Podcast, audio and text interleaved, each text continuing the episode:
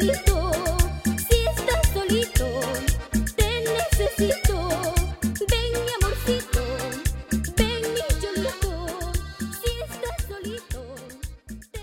Cari ascoltatori, bentornati a questo nuovo appuntamento con informazione, la cultura e la musica direttamente dall'America Latina. Oggi siamo al 9 febbraio 2023, siamo in diretta oggi giovedì, sono le 19 e 18 minuti, andiamo in replica il lunedì dalle ore 16.25, faremo dei collegamenti internazionali, ci concentreremo su un paese che devo riconoscerlo non parliamo spessissimo per oggi. Andremo ai ripari, per così dire, perché andremo in Ecuador e la motivazione sicuramente è più che importante perché domenica scorsa è stato un referendum, il governo neoliberista di Guillermo Lasso lo ha perso, fra poco scopriremo di cosa si è trattato questo referendum e ha lasciato delle conseguenze, come per esempio che il vittorioso, il vincitore di questo referendum l'ex presidente Rafael Correa ha chiesto niente meno che elezioni anticipate. Dico vincitore, ma in realtà la sua idea, il suo progressismo, i suoi candidati, il suo partito, eccetera, non lui di persona. Quindi ci sono tanti attori in gioco perché da una parte abbiamo l'ex presidente Correa, ma anche ce ne sono diverse organizzazioni che hanno fatto 18 giorni di sciopero in giugno del 2022. Questo mese si riuniranno per analizzare la situazione e poi il da farsi. Il 18 febbraio faranno questa assemblea. Stiamo parlando di popoli originari. Mi sembra che è una notizia interessante quando questi popoli si uniscono per lottare per i propri ideali, per quello che non trovano d'accordo nella società in cui vivono. Ma questo lo scoprirete fra poco, faremo due collegamenti in diretta con l'Ecuador. Attenzione perché ho detto due collegamenti e in nessun momento sentiremo una fastidiosissima pubblicità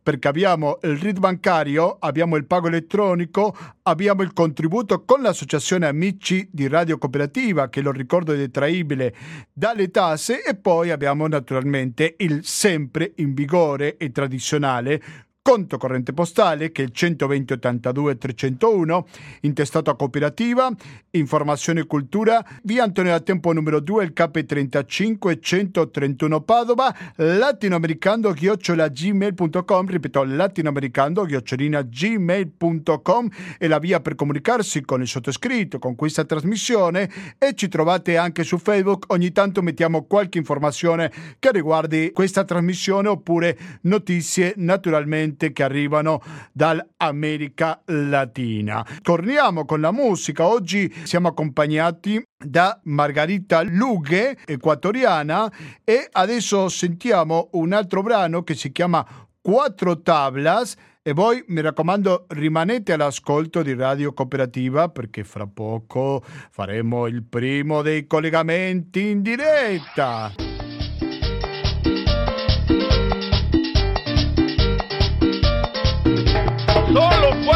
Cuatro tablas. Cuatro tablas. Solo cuatro tablas.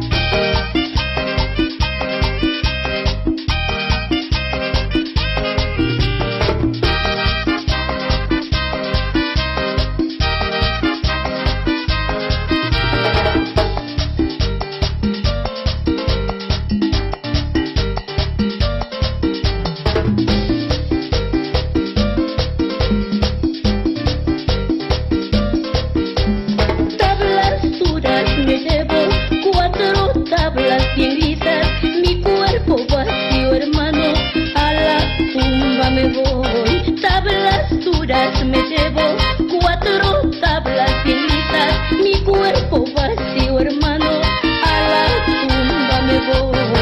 Siete sempre all'ascolto di Radio Cooperativa. Oggi musicalmente ci accompagna Margarita Lughe. All'Ecuador ci occupiamo oggi nella puntata numero 861 di Latinoamericano in questa trasmissione che parlerà di questo paese. In realtà ci sono sempre notizie importanti che riguardano l'America Latina. Continuano le proteste in Perù. Per esempio ci sono le centrali sindacali, i sindacati che stanno organizzando un nuovo sciopero in tutto il paese e smentiscono che il governo di Boluarte abbia convocato ad un dialogo. Dicevo, l'Ecuador ci occupa e ci preoccupa oggi ed è per questo che siamo collegati in diretta con Ecuador. Dall'altra parte della linea ci risponde la giornalista Giovanna Tassi. Giovanna Tassi, buonasera e bentornata al Latinoamericano. Grazie, buonasera, un piacere di nuovo partecipare. Grazie mille per la sua disponibilità. Giovanna Tassi è una giornalista che ci parla da Puggio. Lei si trova a Puggio, giusto? Sì, sono a Puyo nell'Amazzonia, nella parte amazzonica dell'Ecuador. Ecco, quindi stiamo parlando del centro verso ovest, no? De, più o meno dell'Ecuador. Verso per, est. Verso, est, est, verso est, sì, sì. sì Mi scusi, sì. dell'Ecuador, grazie per la correzione. Possiamo fare un'analisi di questo referendum, ricordare agli ascoltatori cos'è che si è votato esattamente domenica scorsa e l'analisi dell'esito, no? Prego. Mm-hmm. Allora, le votazioni di domenica scorsa erano per eleggere i sindaci, i prefetti che sono come dei presidenti delle province e anche eh, delle frazioni che qui si chiamano juntas parrocchiales, che sono piccoli, mh, piccoli paesini. Quindi sono state elette queste persone e poi sono, c'era anche un referendum, una consulta popolare, popolare su certi temi cari al governo, ma che in effetti non avevano molto pertinenza perché molti dei temi che voleva diciamo fare decidere al popolo il governo equatoriano di, diretto dal presidente Lasso e sono già risolte nella, nella Costituzione e anche dalla Corte Costituzionale. La, I risultati di queste elezioni sono, state, eh, sono stati ehm, molto interessanti, nel senso che la Rivoluzione Ciudadana, il partito fondato dal presidente Rafael Correa, che adesso si, è fuori dal paese perché è accusato di influsso psichico verso eh, atti di corruzione che sono stati trovati nei, nel suo governo, ma come vi dicevo è il ritorno del partito del presidente Correa, la rivoluzione ciudadana, che si identifica un po' con l'ondata progressista che è tornata in America del Sud. Di fatto nove province hanno prefetti della rivoluzione eh, ciudadana e tra queste nove province ci sono tre di quelle più popolate, che è Pichincha con la capitale Quito, Guayas con la capitale Guayaquil e Manabí con la capitale Manta. 9 su Poi quanti? Mi scusi l'interruzione, 60... tanto per farci 9 su 24 province. Ok. Diceva? 9 su 24 province, però sono diciamo nelle province più grosse che politicamente contano di più anche in funzione delle prossime elezioni tra due anni presidenziali e anche elezioni dei deputati del, dell'Assemblea nazionale, avere in mano queste province vuol dire è un, già un po' una cartina tornasole per quello che può succedere tra qui a due anni. Come vi dicevo, ci sono anche 61 comuni, tra 200 più di 200 comuni, però ci sono quelli di Quito e Guayaquil. E Guayaquil è un, è, era un bastione dei socialcristiani, un partito di destra, e dopo 31 anni di potere adesso il potere ce l'ha la rivoluzione ciudadana. Questo è stato veramente una grossa sorpresa di queste elezioni. Poi Quito l'ha vinto Pavel Muñoz, ex deputato della rivoluzione ciudadana e adesso sindaco, e poi ehm, c'è il prefetto di Manta che è Orlando, Orlando che è stato ehm, rieletto eh, dopo i quattro anni. Sì, ecco, Quindi possiamo, cioè, poss- si posiziona la rivoluzione ciudadana. Poi, scusa, prego, per prego. finire, invece nel, nella consulta popolare ha, ha, stravinto il no, nonostante l'impegno del governo equatoriano in soldi, propaganda, i media, diciamo, ufficialisti, tutti a favore del referendum, la gente gli ha dato un no eh, grossissimo alla riduzione di parlamentari, all'estradizione negli Stati Uniti dei narcotrafficanti, ehm, che erano i punti più grossi eh, che il Consejo de Participación Ciudadana, che è un consiglio di partecipazione dove rappresentanti dei cittadini eleggono le autorità principali, il governo voleva togliergli questa capacità, diciamo questa potestà e invece la gente gli ha detto no. Diciamo che questi erano i tre punti più grossi eh, sui quali girava molto l'aspettativa del governo che purtroppo ha perso. Ecco, questo è quello che posso fare una fotografia rapidissima di quello che è successo in Ecuador. No, molto chiaro, però per fare un, una fotografia per così dire più approfondita, possiamo dire, come ha detto sì. qualche analista, che è stato un autogol da parte del governo Lasso? Certo, certo, è stato un autogol, il governo credeva che con la propaganda eh, sarebbe riuscito a, posizio- a posizionare i suoi, i suoi principi, diciamo la sua eh, le sue idee, ma purtroppo il malgoverno che sta facendo l'asso, cioè um, ospedali senza medicine, scuole senza, che stanno cadendo a pezzi letteralmente, le vie che non hanno mantenimento, eh, cioè quindi c'è proprio un, un, uno sfascio dello Stato. Questo ha pesato molto di più su questioni ideologiche che finalmente erano anche molto lontane dalla quotidianità della gente che vive senza lavoro, in una precarietà eh, nel fatto che lo Stato non dà quello che dovrebbe dare, quindi una salute pubblica decente, e immersa in una grande disoccupazione e grande violenza. Per cui eh, veramente eh, l'Asso mh, ha giocato malissimo e, e, e, e quindi il risultato è stato il no e ci ha messo due giorni per riconoscere che il no aveva vinto e poi ha detto che questo l'ha fatto pensare e chiama un dialogo nazionale, ma nessuno vuole dialogare con l'Asso. In questo momento l'Asso non ha nessun capitale politico e gli unici che possono adesso lavorare con lui perché arrabbiati, perché hanno perso la, la, la, il comune di Guayaquil, diciamo di questo centro politico economico molto importante come è il porto principale dell'Ecuador, e forse sono i social cristiani che appunto, dato che si stanno leccando le ferite perché non hanno più il dominio di questa grande città e non hanno neanche la prefettura, perché prima erano, erano diciamo, come si dice qui, un combo, cioè un, un pacchettino tutti insieme, cioè prefetta e sindaca di, di Guayaquil e prefetta della provincia di Guaya erano due donne del, del Partito Social Cristiano, adesso non lo sono più, eh, sia il sindaco che la prefetta sono della rivoluzione cittadina, quindi veramente i social cristiani si staranno leccando le ferite e sono anche capaci di allearsi con l'asso per dargli un po' di governabilità e di respiro. Qui c'è una figura che si chiama Muerte Crusada che la può chiamare sia l'assemblea sia il presidente. Sembra che nell'assemblea ci siano i 92 voti per far cadere l'asso, ma in politica ogni cosa è imprevedibile, ogni minuto può cambiare tutto. Allora, subito dopo l'elezione, l'ex presidente Rafael Correa ha detto che questo risultato nel referendum è un chiaro messaggio revocatorio verso l'ASO e che quindi chiedeva un anticipo delle elezioni. Ma quanto probabile è questo? È difficile perché per fare l'anticipo delle elezioni l'Asso dovrebbe rinunciare, cosa che non ha intenzione di fare per il momento almeno. E come dicevo c'è questa figura costituzionale che si chiama Muerte Crusada che si possono come si può ehm, dissolvere il Parlamento, eh, chiamare elezioni anticipate e eh, eleggere un nuovo presidente.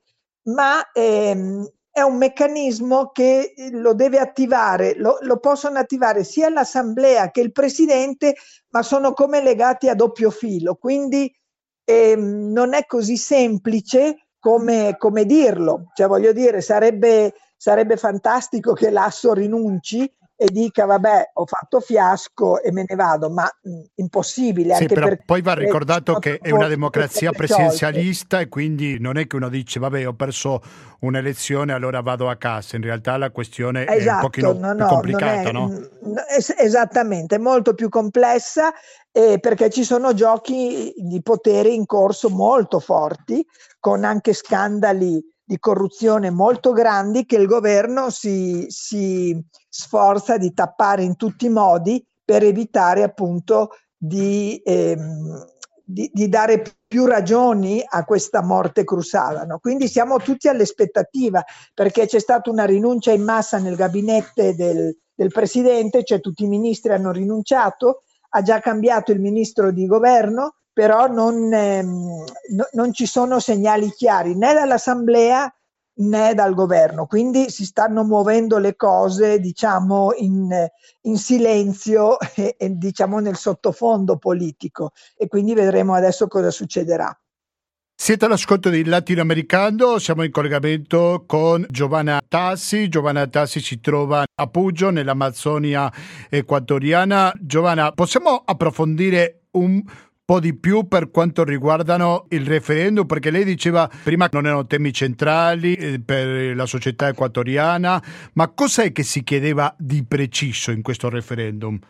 Eh, dunque, eh, prima di tutto eh, c'era il tema dell'estradizione. Lasso, il presidente Lasso diceva che eh, tutti quelli che sono presi per temi di droga, narcotraffico, perché purtroppo l'Ecuador adesso è un paese dove prima di tutto si stanno disputando le grosse bande eh, narcotrafficanti territori per vendere la droga, ma è anche un territorio di passo, cioè nel senso che qui, da qui partono e vanno in alto mare a lasciare la droga eh, per le lance di velocità che si trovano nel bordo, diciamo nel confine marittimo che ha l'Ecuador. Quindi l'Asso proponeva che appunto tutti quelli arrestati in temi di droga fossero estraditati negli Stati Uniti. Perché lui diceva qui non ce la facciamo perché abbiamo una giustizia troppo corrotta.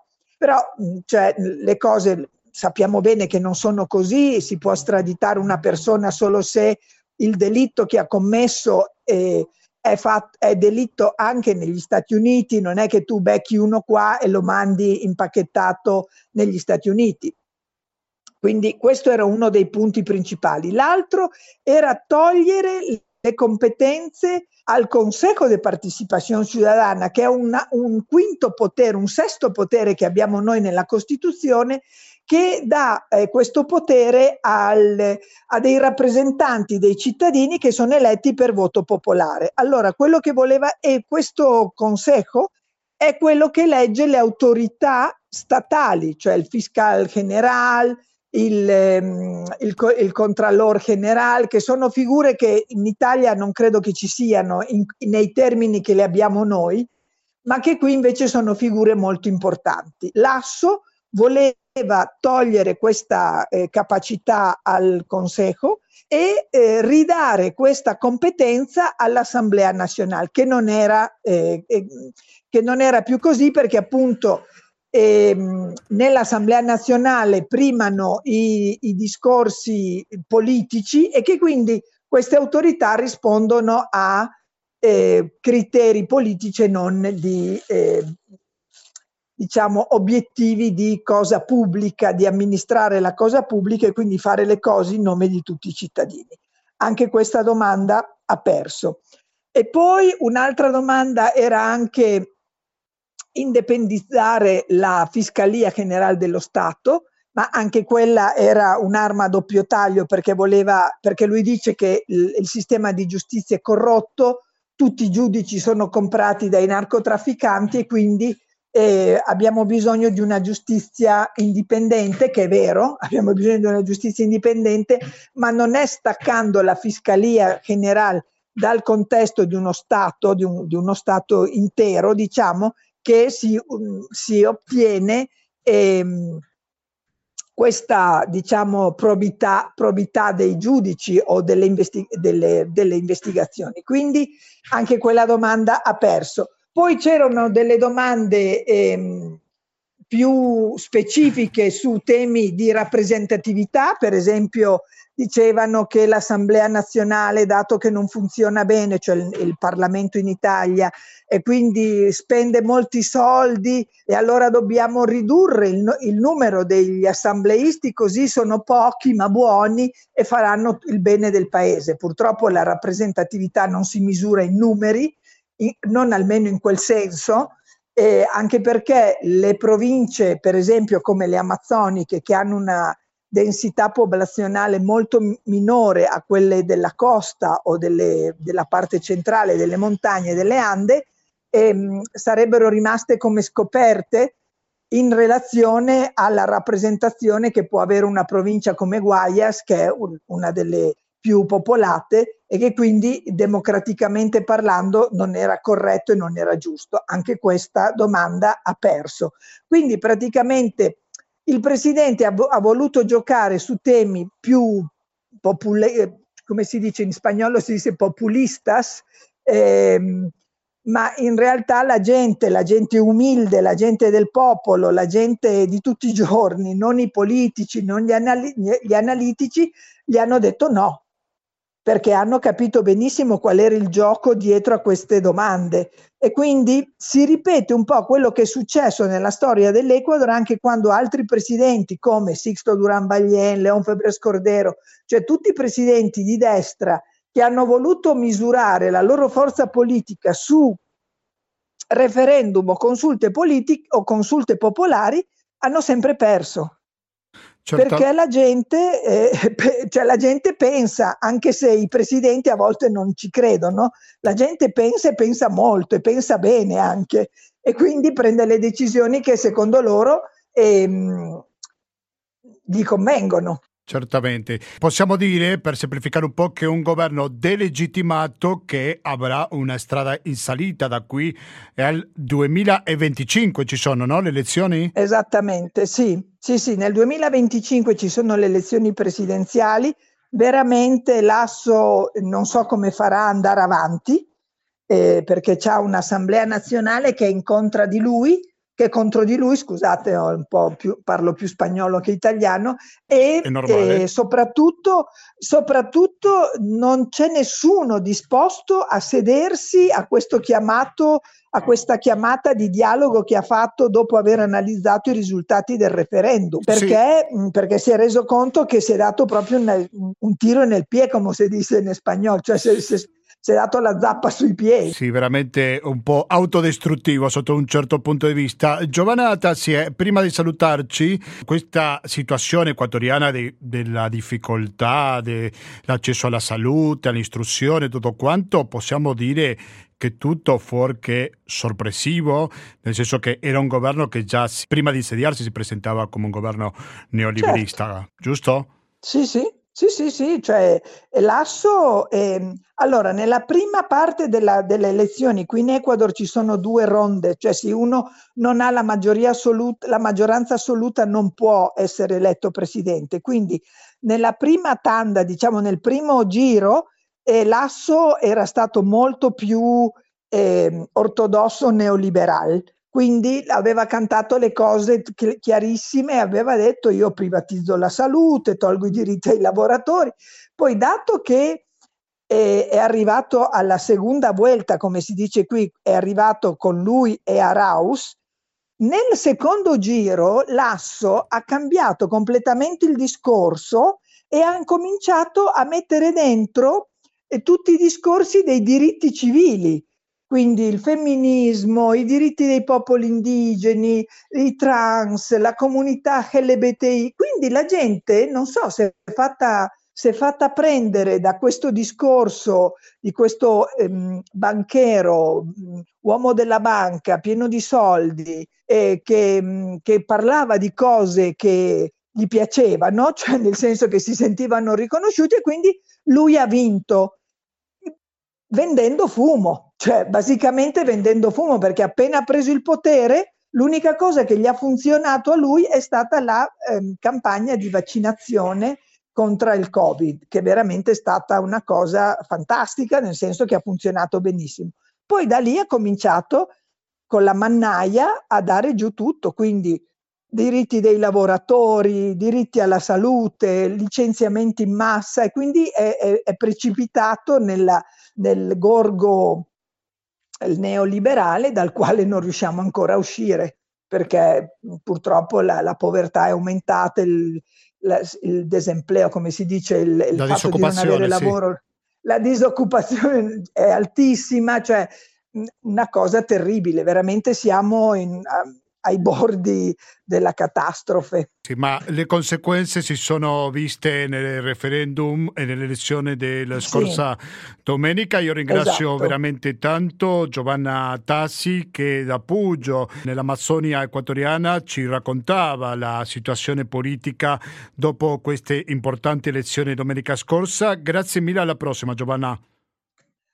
Grazie a voi, un abbraccio a tutti, alla prossima. Un abbraccio, adesso gentile ascoltatore sentiamo un altro brano sempre di Margarita Lughe e proveremo a capire dopo la musica di cosa si trattano i popoli originari perché c'è un'organizzazione che si chiama CONAIE e vogliamo capire che ruolo hanno nella politica equatoriana. Rimanete all'ascolto di Radio Cooperativa perché fra poco faremo un altro collegamento in diretta con il paese equatoriano.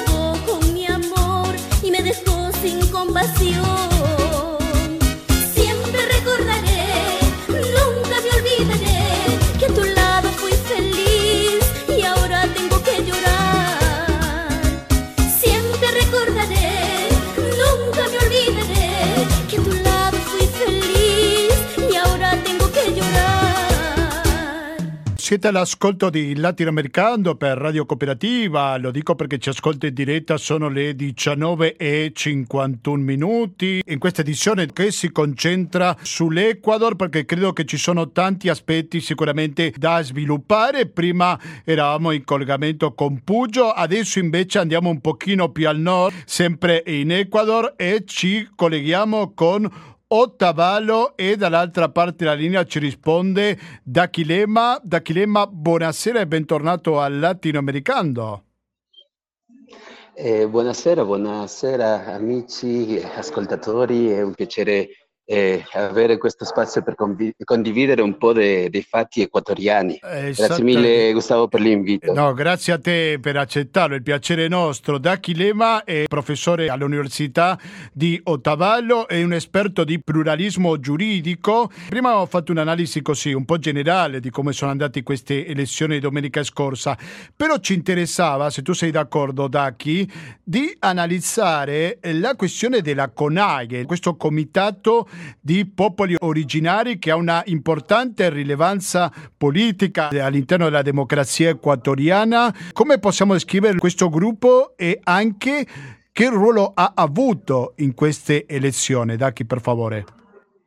Sì, beh, mm, diciamo che il ruolo di questa CONAIE, che sarebbe la Confederazione de eh, Nacionalidades Indígenas dell'Ecuador, no? eh, il, il, suo ruolo nel contesto equatoriano è stato molto rilevante eh, negli ultimi 30 anni, eh, soprattutto eh, con maggior più peso dopo oh, la Costituzione che abbiamo adottato nel 2008. Eh, la, mm, eh, una questione importante, un chiarimento da fare, è che questo, questa organizzazione raccoglie diversi popoli, diverse nazionalità eh, a partire precisamente dal riconoscimento dei diritti collettivi di questi, di questi gruppi, gruppi umani, gruppi culturali, se vogliamo chiamarli così. Però oh, il movimento indigena che era, eh, era accolto allora dentro questa conaie era presentato da un altro strumento di, di partecipazione politica che eh, sarebbe il Pachacuti, eh, che si chiama, no? Movimento di Unità Plurinazionale Pachacuti, che ha effettivamente questo carattere di partito politico per eh, facilitare la partecipazione di eh, dirigenti, di eh, esponenti dentro di, di, questo movimento.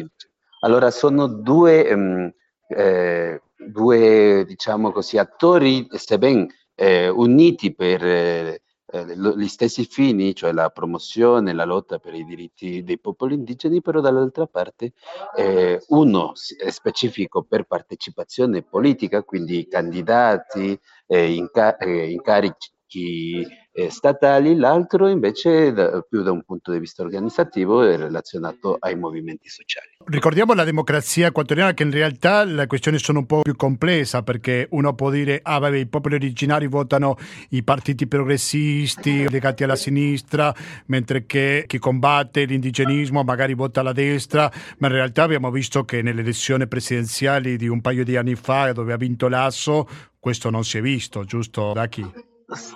Sì, effettivamente è precisa, eh, è proprio per questa eh, panoramica tanto variegata che anche i movimenti sociali e soprattutto questo movimento indigena eh, incontra difficoltà a volte no, in seguire una politica di, eh, eh, esclusivamente diciamo, di, di, di popoli indigeni, però eh, si ferma o diciamo, diciamo, trova contesti dove, dove, deve fare delle alleanze, dove magari eh, pian, eh, pianificare altre forme di arrivare ai suoi obiettivi. Ehm, in questo senso, eh, precisamente per le caratteristiche, no? dicevamo questa, questo aspetto dei movimenti sociali, eh, le strade della protesta sociale è stato... Oh, eh, un spazio che precisamente ha permesso di confluire di tutti questi settori di sinistra non eh, molte volte rappresentati da decisioni che in altri contesti, sempre da, da questo Paciacuti da, dai movimenti indigeni, possono, possono essere ubicati a destra.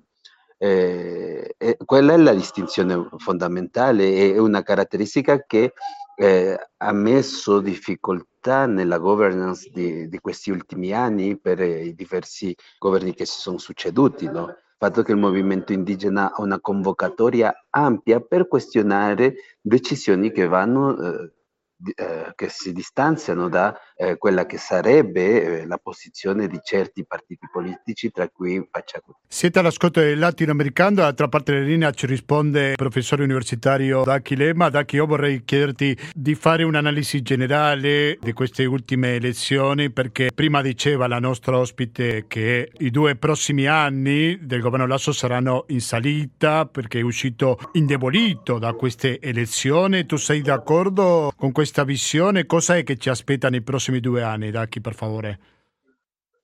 Sì, allora per capire la situazione attuale sicuramente dobbiamo fare un piccolo passo indietro, eh, contestualizzando in che, in che, situazione siamo. Noi eh, dopo il periodo di presidenza di Rafael Correa abbiamo avuto eh, al, un periodo di presidenza rappresentato le, eh, da Lenin Moreno, il quale ha ristrutturato importanti eh, ambiti dello Stato, soprattutto per frenare o per eh, porre dei, dei, delle difficoltà, dei, dei, limitanti precisamente al partito politico di Rafael Correa.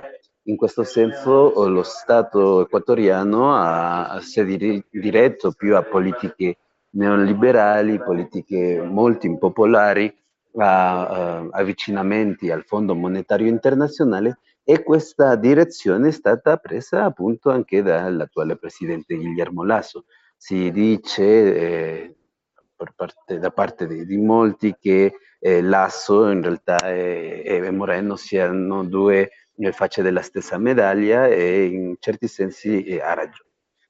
Ci sono ah, importanti vincoli tra, tra, tutti questi due governi. Però il motivo per cui eh, c'è stato questo cambio di tendenza è precisamente perché anche la popolazione equatoriana è stata molto critica e dura contro eh, diversi aspetti dell'ultimo periodo del mandato di Rafael Correa, eh, dalla, da critiche, critiche, per decisioni, decisioni molto eh, populiste o forse anche antidemocratiche, persecuzioni eh, politiche, diversi aspetti che per, eh, almeno in, in, questo cambio di presidenza, Lenin Moreno eh, inizialmente e con eh, Lasso si pretendeva eh, migliorare, almeno questa è l'opinione comune, no? migliorare la situazione del paese. Così non è stato, noi stiamo assistendo a un periodo abbastanza cupo della storia equatoriana, eh, se consideriamo ad esempio gli indici di morti violente qua nel paese sono incre- incrementate in maniera abbastan- abbastanza consistente, si parla del 200% eh, in relazione a um, informazioni del 2019. Eh, gli omicidi per sicariato, ad esempio, ma non solo, pensiamo alla, pensiamo alla desnutrizione eh, cronica infantile, no? tre, eh, eh, 3 su 5 bambini equatoriani della ruralità eh, è in condizione di eh, eh, povertà, eh, di indigenza, sì. Di, di, di, indigenza, mancanza di una alimentazione adeguata. Per cui eh, tutti questi diversi problemi ormai sono palpabili e molto, oh, diciamo, molto all'occhio della gente. Questo ha prodotto precisamente un rifiuto totale alla proposta di referendum, non solamente eh, perché questo era il nocciolo de, de, de, della problematica politica in questi periodi, no? Eh, ma, sol, ma, anche eh, la, diciamo, oh, la, perdita di importanti bastioni di eh, governi di destra, come Guayaquil, ad esempio, governata per 31 anni da, un, da partiti politici di destra, il Partito Social Cristiano soprattutto. Da Chilema, mi sembra che è un panorama molto chiaro quello che ci stai dicendo, ma anche chiaro il risultato di questa elezione che c'è un vincitore che si chiama Rafael Correa. Esiste la possibilità che lui si presenti all'elezione del 2025? Eh, allora, eh, se identifichiamo il contesto legale eh, nell'attualità e questo non è fattibile, no? Cioè, eh, già eh, c'è stato, prima dell'uscita di, di Rafael Correa, c'è stato un tentativo a, a partire da un decreto presidenziale di estendere il, la possibilità di essere eletto a oltre due mandati. Eh, tuttavia, quando oh, c'è stato il cambio di governo, questo è stato annullato, per cui eh, nell'attualità eh, vige ancora questa, questo limite di, di due mandati.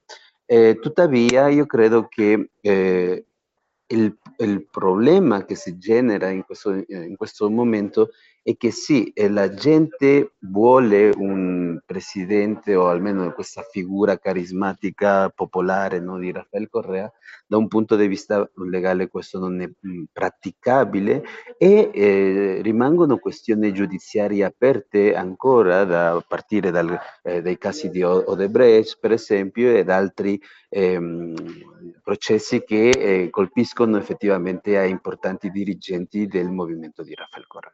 Detto questo, oh, eh, stiamo parlando di, di, di stati dove eh, le crisi politiche, le crisi dello Stato sono molto frequenti e non, non possiamo dire che eh, non succeda un colpo di scena, queste cose ormai siamo abituati in Sud America, però eh, una considerazione in più è il fatto che eh, ci sia stato uh, un, diciamo, un, maggiore, eh, una maggiore presenza de, de, del partito di Rafael Correa eh, non è per forza eh, il riflesso di che questo effettivamente sia ehm, viabile nel, nel, lungo tempo. Mi spiego.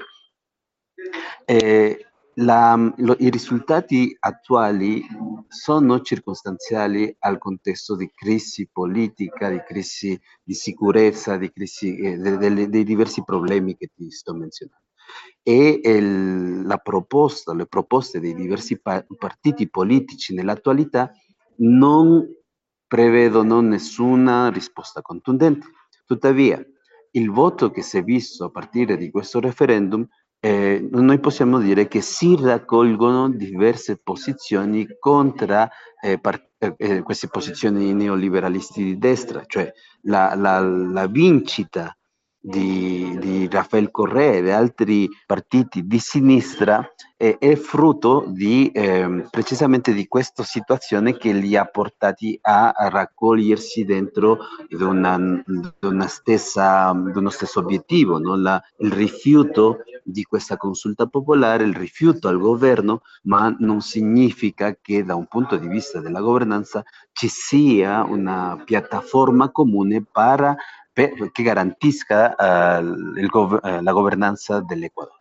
come vedi te eh, se c'è un altro referente da parte della sinistra equatoriana, perché se non dovessi ricandidarsi Rafael Correa non so se c'è qualche figura di spicco dentro questo settore politico.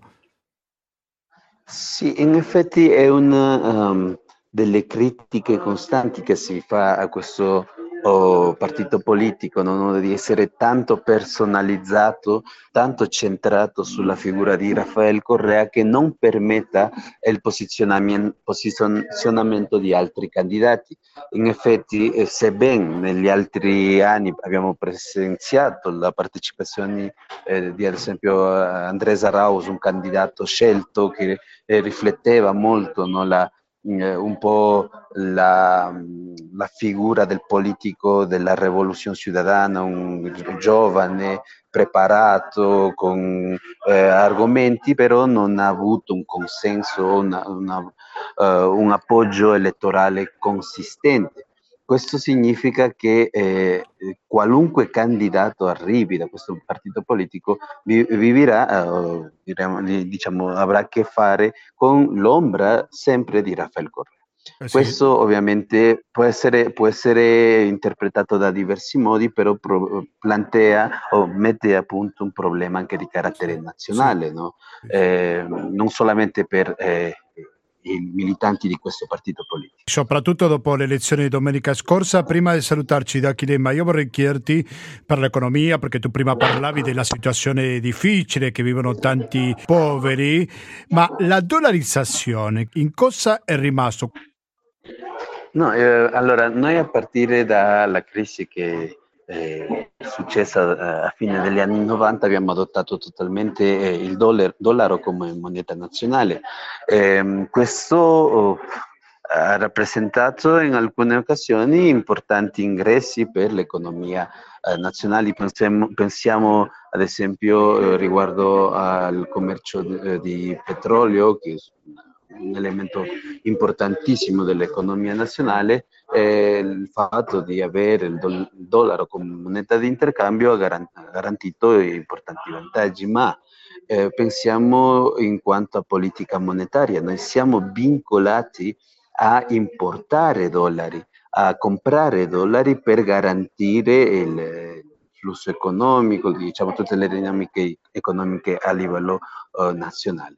Eh, questo oh, significa anche che eh, la politica economica eh, deve far conto di, di, altri aspetti, non solamente eh, pensiamo no, alla, questione del Covid-19, pensiamo a, a, diversi problemi di carattere globali che per l'Ecuador hanno rappresentato, o almeno in questi ultimi anni, importanti fattori negativi. La moneta non la possiamo, o le politiche monetarie non le possiamo guidare in virtù di quello che è la realtà nazionale. Tuttavia, se eh, noi, noi eh, vediamo un pochino mh, mm, a, a, questi ultimi governi, eh, non hanno capito eh, effettivamente come o che, che opportunità potrebbe eh, eh, avere il dollaro nel, nel suo, nel suo, nella sua implementazione di politiche economiche. Eh, il governo di Lasso, eh, fino al, adesso che stiamo parlando, non ha chiara una politica uh, economica reale, fattibile, chiara. Eh, l'anno scorso uno dei, dei direzionamenti è stato oh, basicamente chiedere prestiti al Fondo Monetario Internazionale e a tutte le agenzie di, agenzie di cooperazione internazionale, eh, però non puoi eh, piantare una crescita economica a base di aiuti esterni. Eh, come generare economia a partire dalla dollarizzazione sicuramente è una sfida per qualunque candidato adesso si, eh, si pianti di governare all'Equador. Certamente, molto chiaro, io ringrazio molto molto il nostro intervistato Daki Lema, insegna pluralismo giuridico all'Università di Ottavalo, città con la quale siamo stati collegati fino a questo momento. Grazie mille, rimaniamo in contatto Daki. Grazie a voi, un saluto a tutti gli amici e amiche di Latinoamericano. Grazie, grazie, è stato molto gentile il nostro intervistato. Adesso, gentili ascoltatori, sentiamo un'altra musica. Composta da Diego Torres e con tantissimi interpreti. Noi non abbiamo avuto tantissimi ospiti, ma abbiamo avuto due. La prima che si trova a Pugio e il secondo ad Ottavallo due città forse non fra le più conosciute dell'Ecuador, sto parlando qui in Italia, però ci è bastato per capire la situazione politica dell'Ecuador e credo che sono molto contento perché ci hanno dato un panorama difficilissimo da trovare altrove. Quando è stata l'ultima volta che avete sentito interviste o avete letto magari qualche intervista da queste città equatoriane? La cara colore speranza tentare al futuro. Se mi dite, guarda, lo sentiamo spesso, allora non ho tanto da dirvi. Se invece avete trovato questa informazione come difficile da trovare altrove, questo è un buon motivo per contribuire con il 120 82 301, con il RID bancario, con il pago elettronico oppure con il contributo con l'associazione Amici di Radio Cooperativa che lo potete detrarre dal vostro 5 per 1000.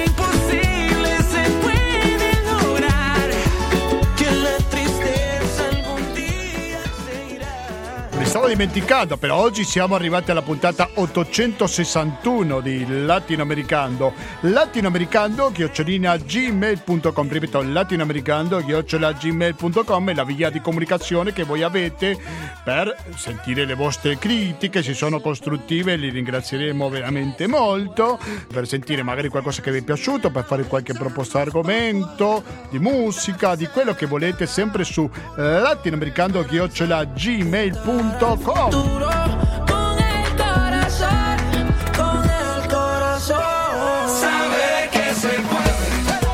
trovate anche su Facebook, eh? quindi mi raccomando mettete mi piace alla pagina Facebook del Latinoamericano. Questa trasmissione sta concludendo perché già sono le 20 e 13 minuti perché ci ascolta in diretta. Fra meno di 10 minuti inizierà una breve pausa musicale, dopodiché dalle 21.30 fino alla mezzanotte sarà il momento di ascoltare musica e cultura. Quindi continuate l'ascolto della cooperativa anche se ci ascoltate in replica il lunedì dalle ore 16.25 perché in quel caso fra poco sentirete economia e società.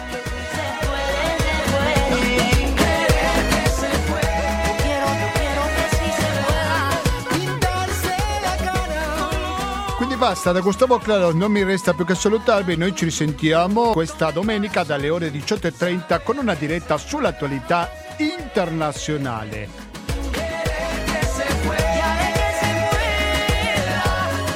Grazie e alla prossima. Tentare al futuro con el corazón.